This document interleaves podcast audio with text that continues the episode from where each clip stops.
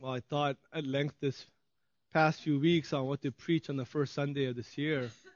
And uh, it is through fellowship. Fellowship is such a precious gift because one of the great joys of fellowship is to discover that what you're struggling with, you're not alone. That the burdens that you're carrying, that disappointments and the pain of one's heart, through fellowship, uh, you discover you're not the only one wrestling with these issues.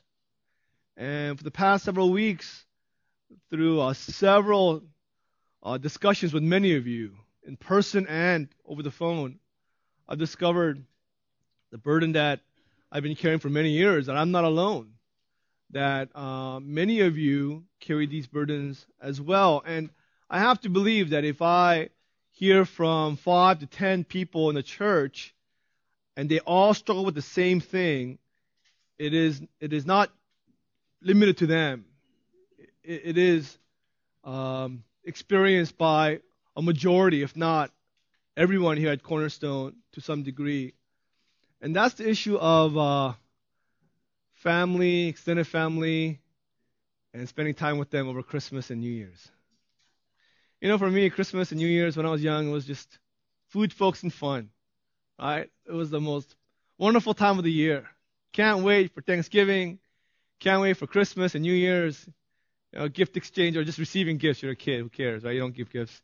Just receive gifts, play with gifts, stay up late, do the countdown, sing that weird German song that only only the, know the first verse, and you're you're humming the rest of the way, and it's just you're, you're off from school, and it's great. Now, as you get older, like it changes. Right? It, it gets different. You meet with relatives or your siblings and parents, and Christmas becomes a little bit more of a difficult time, more of a, a pressing time, a time when you're reminded of um, unresolved conflicts.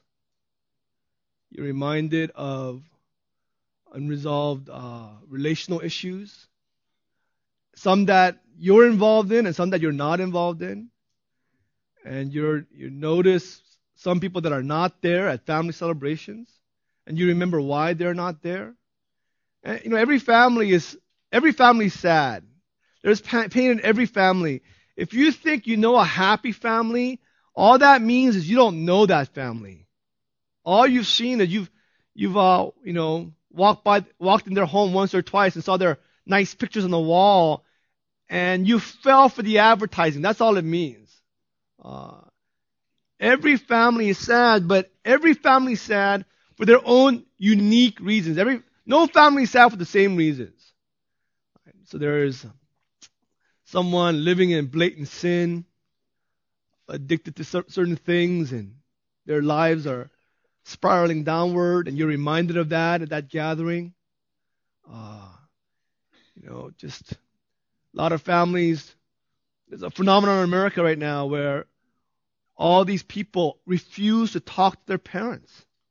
Right? So I understand if the parents, dad and mom, have done horrendous things, you know, abuse, I mean, all those things, but it's not for those reasons, for just somewhat petty reasons. All these adults refuse to talk to their parents. Those things become pronounced during this season. And, you know, I don't know why, who orchestrated these events, but why, why do we have Christmas like in July or like, I don't know, I don't know, maybe September and we can spread out the holidays. But we have Thanksgiving and, and then November and then Christmas and then New Year's. You just, we're just packed and, and all these things are brought to the forefront. And, uh, talking to many of you, you, you know, for, for, for many of you, this is not the happiest time of the year. This is the most burdensome time, most heartbreaking time. Many of you are glad it's over. And I think for Christians, it's uh, intensified because, especially if we have family members whom we love who are not Christians, and every time you meet them, you sense their hearts are hardening to, towards the gospel. Their hearts are more and more close to Christ. And maybe you're the only Christian in your family. So you go to these events and you feel very alone, very isolated. And all that they do to celebrate these seasons is so empty. It's so meaningless. It's so fleeting and, and man-centered that you can't really join with them in celebrating. Um, so for Christians, it's a it's it's like a salt in the wound. It's even more difficult for us. So there are so many things that can be said to kind of uh, address these issues. Um, things that help me is, uh, you know, you're salt and light. You're in this, you're not of this world, but you're to be in this world. And the place where I need to be shining my light, the place where people feel the influence of my saltiness is my family. So, so I'd rather not, you know, spend time with them. I'd rather, you know, be doing a thousand. I'd rather be going to the dentist than uh, spending time with, you know, the, the, this group of relatives. I go with joy because it's the mission field. It is my Nineveh, the Jonah in my heart. I want to go somewhere else, but this is the mission field. And I need to go with joy, with, with humility, with with gladness to herald the gospel. Um, I need to. What helps me is, uh, you know, Pastor John Smith said this years ago. He said, "You can't do anything about the heritage given to you, uh, but you can. You have influence and control over heritage that you leave behind." So, you know, my parents, you know, our, our Thanksgiving dinner was at Peking Gourmet, uh, you know, with uh, with our Chinese friends there, you know, like uh, you know, uh, waiters and waitresses. I mean, we, we didn't have family meals. We didn't celebrate. We never had a Christmas tree. We never had like just these meaningful times around the Word, and it always felt empty to me. I can't do anything about that. I can't try to change them, but what I can do is influence how I conduct myself as a husband to my wife, and how we approach the season, how we lead our children, and it's not about gifts and toys and just these you know, fireworks, whatever. It's, it's about Christ. Um, and another thing that helps me is, as far as up to you, uh, live in peace with everyone. So there are all these conflicts in relationships, the family. Uh, our role as Christians is to be uh, peacemakers and to, uh, as far as up to us, not to add to the conflict, not add fuel to the fire, but to, to bring Christ, to, to be a peacemaker. I can say going to talk about a lot of these things this, this, this morning, but really ultimately it comes down to this one central issue, uh, the issue of forgiveness. The issue of forgiveness Um, a well respected pastor, wrote Nearly all the problems facing people who seek counseling are rela- related in some way to forgiveness. So, whatever the issue in the family, the heart issue is the one of forgiveness. And so, as Christians, you can't control, you can't tell them what to do, but as before God, the Holy Spirit dwelling with us, we can make decisions and that relates to the one of forgiveness. And that's the hard issue. It's so much more uh, easier said than done, is, is it not? Right? So much easier to just say. It's almost glib. I would say, oh, you should forgive her. Oh, you should forgive him. But when that issue comes into our lives, and we are hurt, we are wronged, we are offended, provokes in us so much of sin that's already within. Right? So like when we when we succeed in life or when we feel, face disappointments or sorrows in life, those are dangerous times because it brings out what's already in our hearts. Right? in times of like tranquility or peace, we don't know what's in our hearts. But when good things happen to you, wow, like that's when you find out what's really in that person. When that person succeeds, right? Or when that person suffers or fails or it's wrong, and you, you really see what's in one's heart. And when we are wronged or offended, man, the, uh, the ugliest monsters come out of our hearts, and all that pride and all that, that devil, the self-righteousness devil comes out. Um, the malicious anger comes out, bitterness, resentment, you know, and, and almost to a point where we lose control of ourselves, or we can't, we lose sleep because you think of one wrong offense, you know, how you're done wrong one way, and memory is like sequential. It's like it's uh, connected, and so it just leads to, oh yeah, that that wrong and that offense. Or remember what that happened, and two three hours later, you've been just nursing that monster in your heart and feeding it and caring for it, and it's leading you to a place where it's not Calvary. That's for sure. I mean, it's, it's not it's not toward Calvary. Uh, it's uh, it's anything any place but. Uh, one author's honest prayer, a Christian pastor, he wrote wrote out his prayer, his honest feelings uh, when he's wronged. He said, "God, I cannot forgive him in my own strength. In fact, I do not want to forgive him, at least until he has suffered for what he did to me. He does not deserve to get off that easy. Everything in me wants to hold it against him and keep a high wall between us so he can never hurt me again. But your word warns me that unforgiveness will eat away at my soul and build a wall between you and me, between God and him. And most importantly, you have shown me that you made the ultimate sacrifice, giving up your own son in order to forgive me. Lord, please help me want to forgive. So it's not, I'm just going to begrudgingly, out of sheer obedience, force myself to say those words. God, change my heart. Uh, give me a new heart.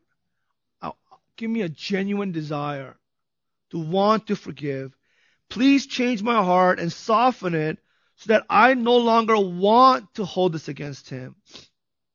Change me so that I can forgive and love him the way you have forgiven and loved me.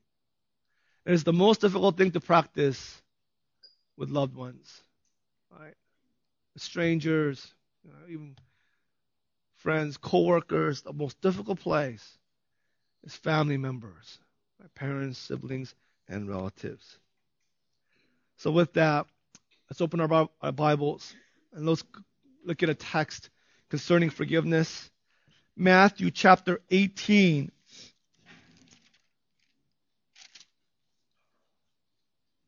Fifteen through thirty-five.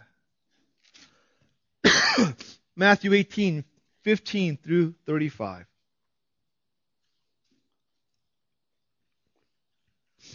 If your brother sins against you, go and tell him his fault.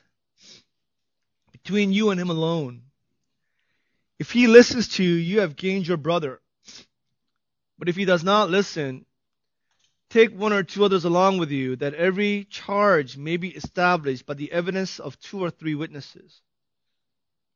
If he refuses to listen to them, tell it to the church. And if he refuses to listen even to the church, let him be to you as a Gentile and a tax collector. Truly I say to you, whatever you bind on earth shall be bound in heaven, and whatever you loose on earth shall be loosed in heaven. Again I say to you, if two of you agree on earth about anything they ask, it will be done for them by my Father in heaven. For where two or three are gathered in my name, there am I among them. Then Peter came up and said to him, Lord, how often will my brother sin against me and I forgive him? As many as seven times? Jesus said to him, I did not say to you seven times, but seventy times seven. Therefore, the kingdom of heaven may be compared to a king who wished to settle accounts with his servants. When he began to settle, one was brought to him who owed him 10,000 talents. And since he could not pay, his master ordered him to be sold with his wife and children and all that he had, and payment to be made. So the servant fell on his knees, imploring him, Have patience with me, and I will pay you everything. And out of pity for him, the master of that servant released him and forgave him the debt. But when that same servant went out, he found one of his fellow servants who owed him a hundred denarii.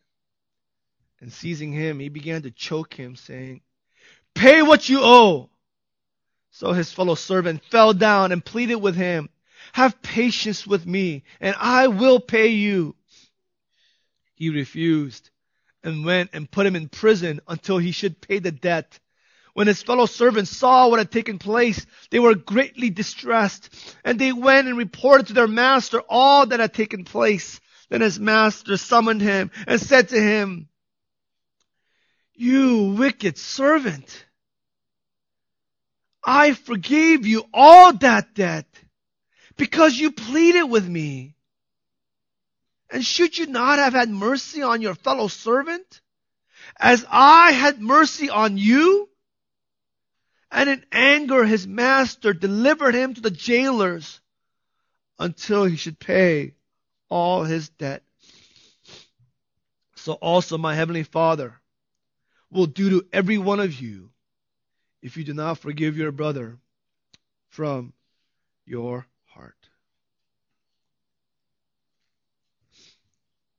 No concept is more foundational to Christianity or more important in your relationship with God or in your growth as a Christian than the issue of forgiveness. Forgiveness reflects the highest human virtue because it so reflects the character of our God. We are most like God when we forgive. Nothing so much demonstrates God's love in our hearts than forgiveness. That's why Paul said in Galatians 3:13, "Bear with each other and forgive whatever grievances you may have against one another. Forgive just as the Lord has forgiven you. And so we see the, the, the power, the engine, the motivation, the strength behind our forgiveness, the reason for our forgiveness. We are to forgive because we have first been forgiven by Christ. It is Christ's love that compels us. We are not like secular humanists who forgive out of their own good, their own selfish interests. They're just being pragmatic. They're doing it for themselves. Ah. No, we, we don't forgive for ourselves. We don't forgive so that we can sleep at night. We forgive because Jesus first forgave us. Uh, it is uh, essential for unity in relationships. It is essential in the church. You know, I, I mentioned, um, you know, family, but maybe Sunday is the hardest day for you because there is unresolved conflict with people in the church. Maybe here at Cornerstone, there are still issues between you and someone else. And that is what's keeping you from worshiping God from true unity in the church. Christians are to be the most forgiving people in the world because we have been the most forgiven. So, what does it mean to be? What does it mean to forgive? The biblical definition of forgiveness is uh, throughout the Bible, the idea is of release, it's of sending away, it's of letting go. It's the idea of canceling a debt inheriting the concept of forgiveness is an idea of owing something, being in debt. As a debtor, you're the deadee, and you you let that go. You cancel it. Right? You you rip up that account. You you push delete. In biblical terms, therefore, forgiveness is the loving, voluntary cancellation of a debt it is much more than just pardoning someone because a pardoned criminal is still guilty. Right? You might not go to jail, but you still have that on your record. Right? You still have that on your conscience. You still have that in your relationship to the government or the people that you wronged. The punishment's gone, but not the guilt. Guilt remains. But Christ's forgiveness means that not only is the punishment gone, but so is the guilt.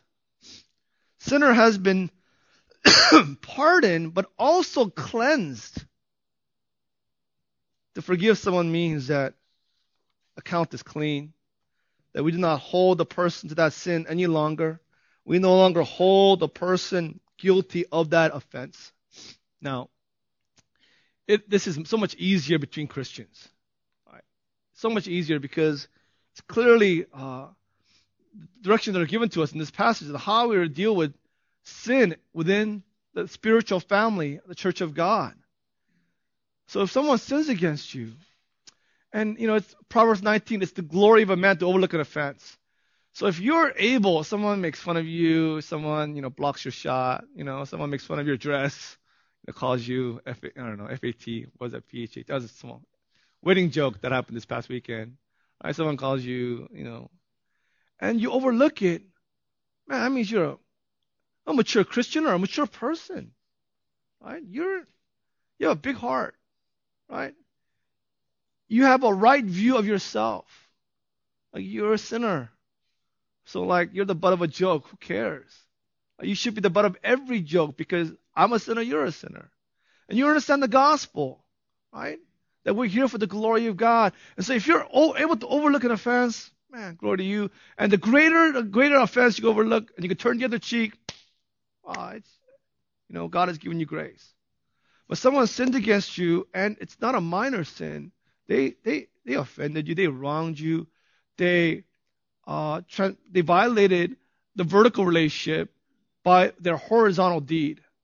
Right, so it's not just between you and you and that person because that person sinned, and the first and foremost sin is against God, and you understand that this sin just does not violate our relationship; it has violated the person's relationship with God. So you're so concerned for their soul because they do not understand what they're doing. They've they violated uh, the relationship with God. You go in Matthew 18:15, go in private.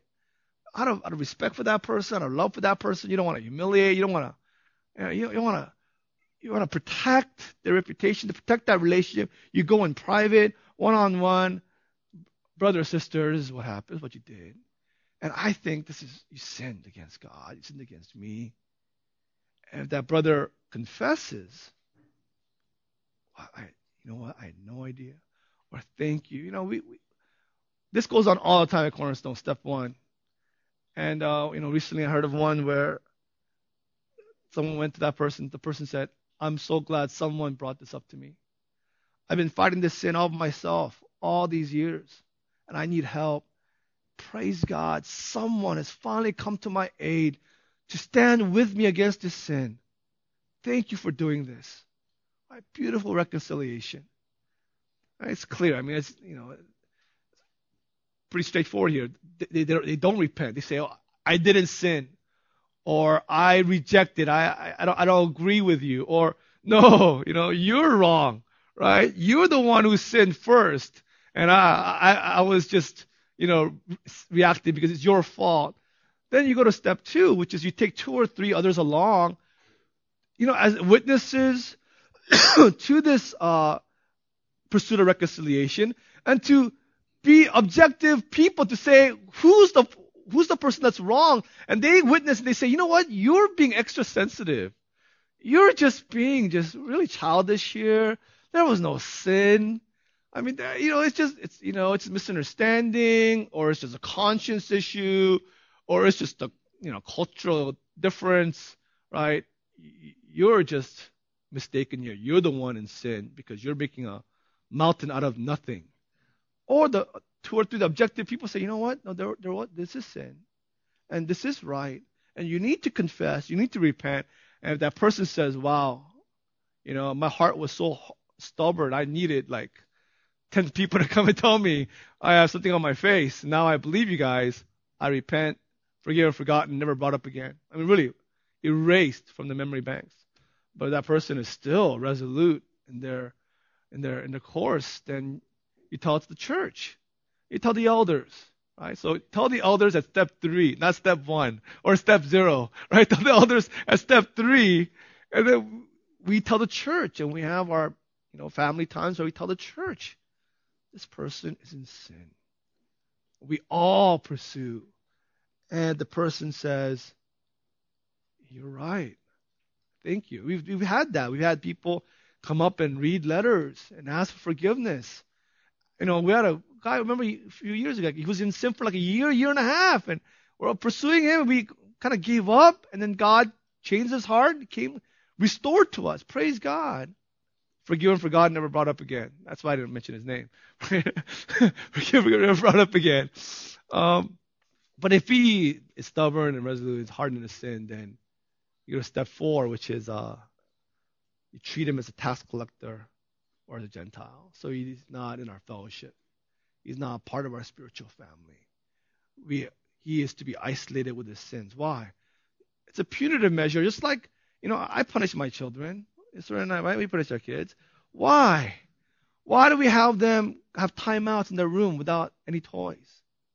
Why? You know, what's the key essence of punishment is we separate, we isolate them, right? We, we you know, okay, Ethan's not here. Ethan, go to your room, right?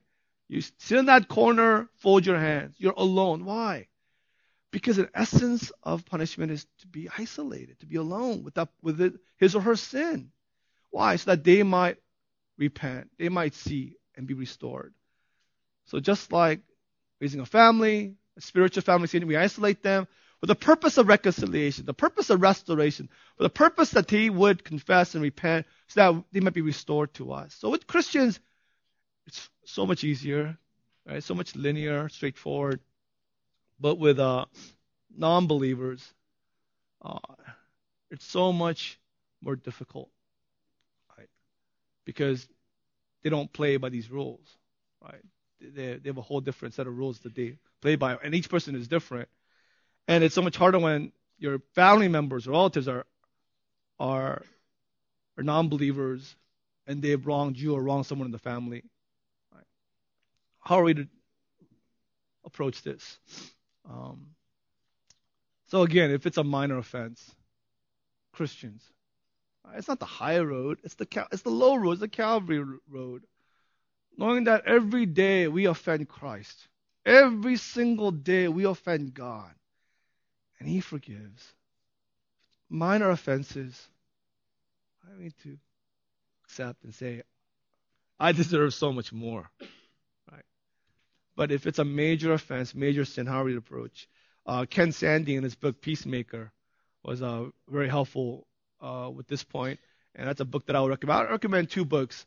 Uh, Forgiveness by John MacArthur. If you want to add a study in this issue, my wife and I read this book maybe eight years ago. And praise God, we read this book because it helped us so much. Uh, her with her parents and me with my parents. And then surrender towards me and surrender towards me, right? praise God, my wife read this book, like forgiveness, right? So in marriage, especially, if you're married, you gotta read this book. Forgiveness, great book. And Ken Sande's book, Peacemaker. And he was saying, um, for those who are non-Christians who won't acknowledge their sin, are unrepentant, do not confess, he, he, says we need to take a two stage process in approaching forgiveness. First stage is having an attitude of forgiveness. The second stage is granting forgiveness. So here's someone who sinned against you and does not confess. We don't forgive unconfessed sin. God doesn't forgive us. He didn't just die for us and everybody's forgiven. No, it's for those who confess to God, I, have sinned against you. Forgive me. And God forgives. It's not universal salvation, universalism. Likewise, we shouldn't be universalists, like just handing out forgiveness. I'm a doormat, you know.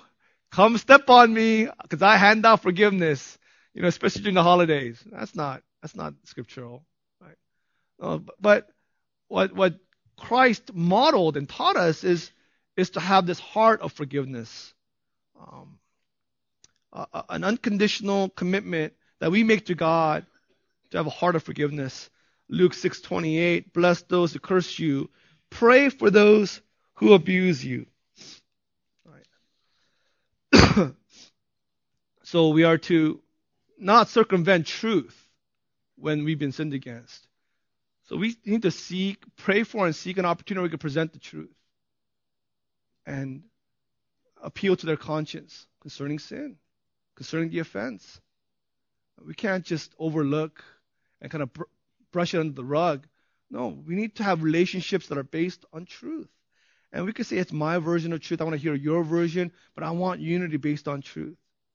And yet, when, when sin has been clearly committed and they refuse to ask for forgiveness, they refuse to acknowledge it, then we need to approach it like Jesus approached it on the cross and like Stephen approached it in his martyrdom in, in Acts 7 and Jesus in, in Matthew 20, 27.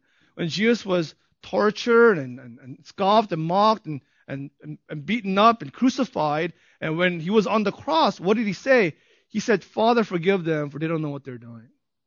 Right? He didn't forgive them. He asked the Father to forgive them. For he understood that if the Father forgave them, they would ask forgiveness to him. Right? If the Father indeed forgave them, opened their eyes to see their sins, and they were reconciled as non Christians to God, and they received the gospel, and they were forgiven, and the fruit of that forgiveness would be restoration of that relationship. And that's exactly what happened with the centurion. And Stephen, same thing. When he was being stoned, he didn't say, I forgive you. Right? No, he said, Father, forgive them, for they don't know what they're doing. Right? And the fruit of that forgiveness was Paul. When Paul, right, you know, in heaven meets Stephen, they're, they're united, they're reconciled. Why? Because God's forgiveness of, of, of Saul, of Paul, the fruit of that is restoration with, with fellow Christians. So, people wrong us. Our, our heart attitude is God forgive them. We pray for them, we bless them. And we ask for the greatest blessing in the whole world. We desire the greatest uh, blessing in their lives, which is what? God, would you cancel their debt? Would you forgive them of all their sins? Would you release them? Would you give them salvation? Would you adopt them into your family? That's the greatest thing you could pray for your enemies. You're blessing them. Because you understand, again, you know, I'm just I'm kind of beating this point to, to you know, beating this horse to death, but if they're forgiven by Christ, then the, the natural consequence is right. There'll be restoration in your horizontal relationship. And then the second stage is they are forgiven by Christ. They see their sin and they come to you, and you're like, you know, you're, you're Colossians three thirteen. You're you're just waiting. You're like the the father of the prodigal son. You're waiting, watching, listening for any hint of an overture towards reconciliation and an overture towards confession. Right? You make it easy for them, right? You don't make it hard. You don't make them jump through hoops. You don't make them perform certain rituals to earn your forgiveness. Right? You hear them out, confess their sin, and you run to them, and you lavish on them forgiveness. Right? You are generous. Right? You pour out love and mercy and grace in, in endless, infinite, unconditional measure when they confess because that's how God has forgiven us. So Peter understands this. Peter understands in verse 21 that what Lord, what, what Christ is talking about is confess, conf, when someone confesses, how many times shall I forgive my brother? Right? How many times? So that's, that's the depth of our like pride and our self-righteousness. Okay, you know, once, twice, the perfect number in the Hebrew mind is seven, seven times in a day right? or seven times period, he commits that sin. Jesus answered, verse 22, I tell you, not seven times. There's no limit to your forgiveness. 70 times seven. And that's like an infinite amount. It's his way of saying, you know, gazillion. Right? 490 times. He's not being literal. We have a little journal, right? A little in an iPhone. 97, you know, 98, right? No, that's not what he said. Oh, 490, I'm done with this person. No, it's, it's, It's a hyperbolic statement, right? Right? That's why in, in Luke 17, when the other apostles heard this, their response was, increase our faith. Impossible. You're crazy. Absurd. This is like, who can receive this? Who can believe this? Who can live this way? This is crazy. Unless you increase our faith, we can't, we can't do this. So, Jesus goes to an illustration. Right? The basis of our forgiveness. When we take our eyes off of the gospel, yeah, it is impossible. It is crazy. It's absurd. So with this illustration, Jesus takes us back to God, back to the gospel, back to the cross, where we see hope, we see strength, we, find our, our, our, our motivation, our, our power to forgive. The illustration is very simple. He's a king, he's got all these people who owe him money, and he goes to this one guy. And in, you know, in, in this time, they didn't have bankruptcy laws. Uh, you can't just, you know, definitely was a recourse country, right? They went after you and after your children, and you couldn't pay money, debt. They sent you to jail where you couldn't work to pay off that debt, right? They sold you into as slaves. I mean, that's how horrible is that, right? So there's this servant owed 10,000 denarii, a huge amount, right? maybe a couple hundred thousand dollars. And so, okay, then your whole family is going to jail. We're going to sell, sell you as slaves. And he begs, right? He asks for a loan remodification, right? He's, he's begging for, you know, mercy and pleading. And he has pity on the servant. What does he do? He cancels the debt. He doesn't remodify the loan, right? He cancels it. It's gone. This guy won the lottery. So he's happy going home. Can't wait to tell his uh, wife and children. On his way home, he sees a guy who owes him fifty dollars. And he takes him by the neck. Go, you jerk, you owe me my money. Where's my money? Fifty dollars. And you know, like we're, we can be hard on this guy, but we're all there, right? I mean, when you get a parking ticket, are you happy? Right? Why, why, why do we get so upset? It doesn't go on our record. Like for you know, losing money, that really like cuts us for no reason. Right? Losing money to someone else, when we're wrong, when we're scammed, when someone steals from us, right? That that cuts us into our, our idol, into our security, into money, into what we worked hard for, what provides for us and our family. Right?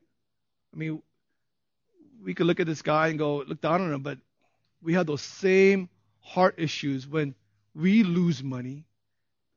And so he is unforgiving towards this guy. And he sends him to prison because of this unpaid debt. Even though he says the same thing, have patience with me, I will repay, forgive me. Other servants hear about this. They tell the master. And the master, you read this. Verse 32 you evil servant. You wicked, hypocritical, you blind, proud servant. I canceled all of your debt. Shouldn't you have had mercy on your fellow servant just as I had on you? And the, the argument is logical, lesser to uh, greater to lesser, right? If I forgave you of such a great debt, how, shouldn't you? A human being, right? Any human being will forgive a far lesser debt. And then in verse 35, uh, our Lord brings it home, brings us home, brings it to our hearts. This is how we, this is how my heavenly Father will treat each of you, unless you forgive from your heart.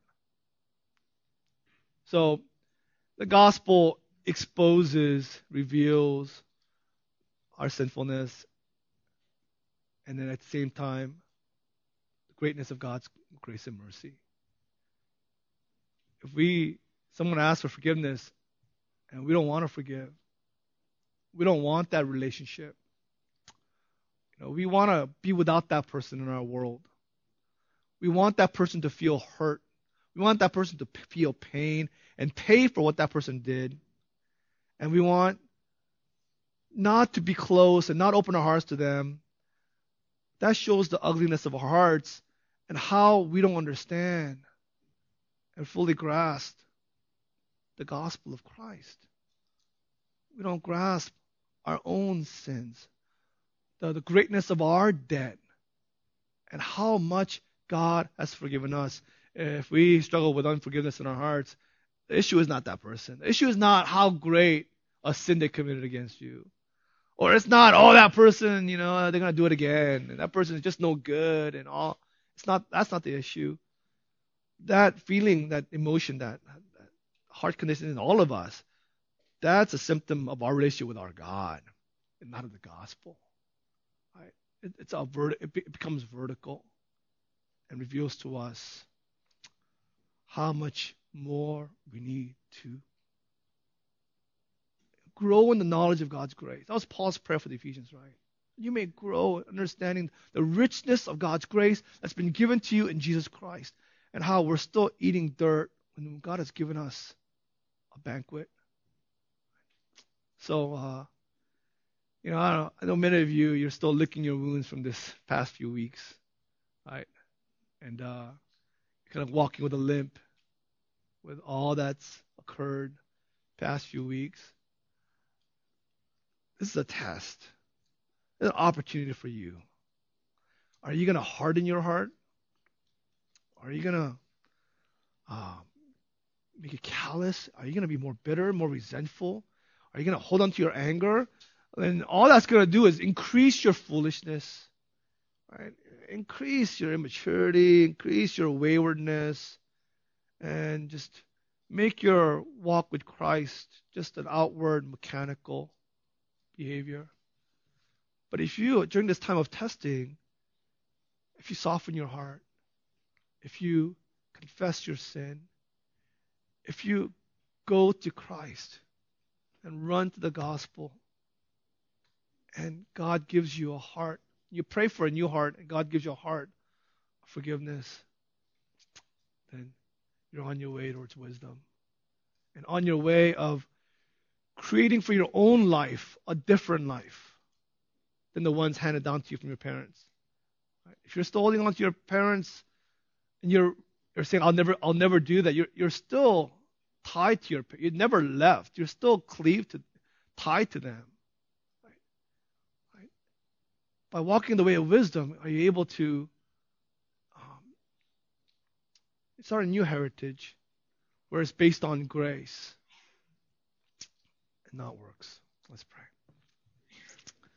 Well, God, would you uh, thank you and praise you for not just teaching us the truth, but um, modeling it for us in the cross. Though you were reviled, you did not threaten return. Though you were tortured and you suffered, Lord, you entrusted yourself to the Father who is sovereign. And you uh,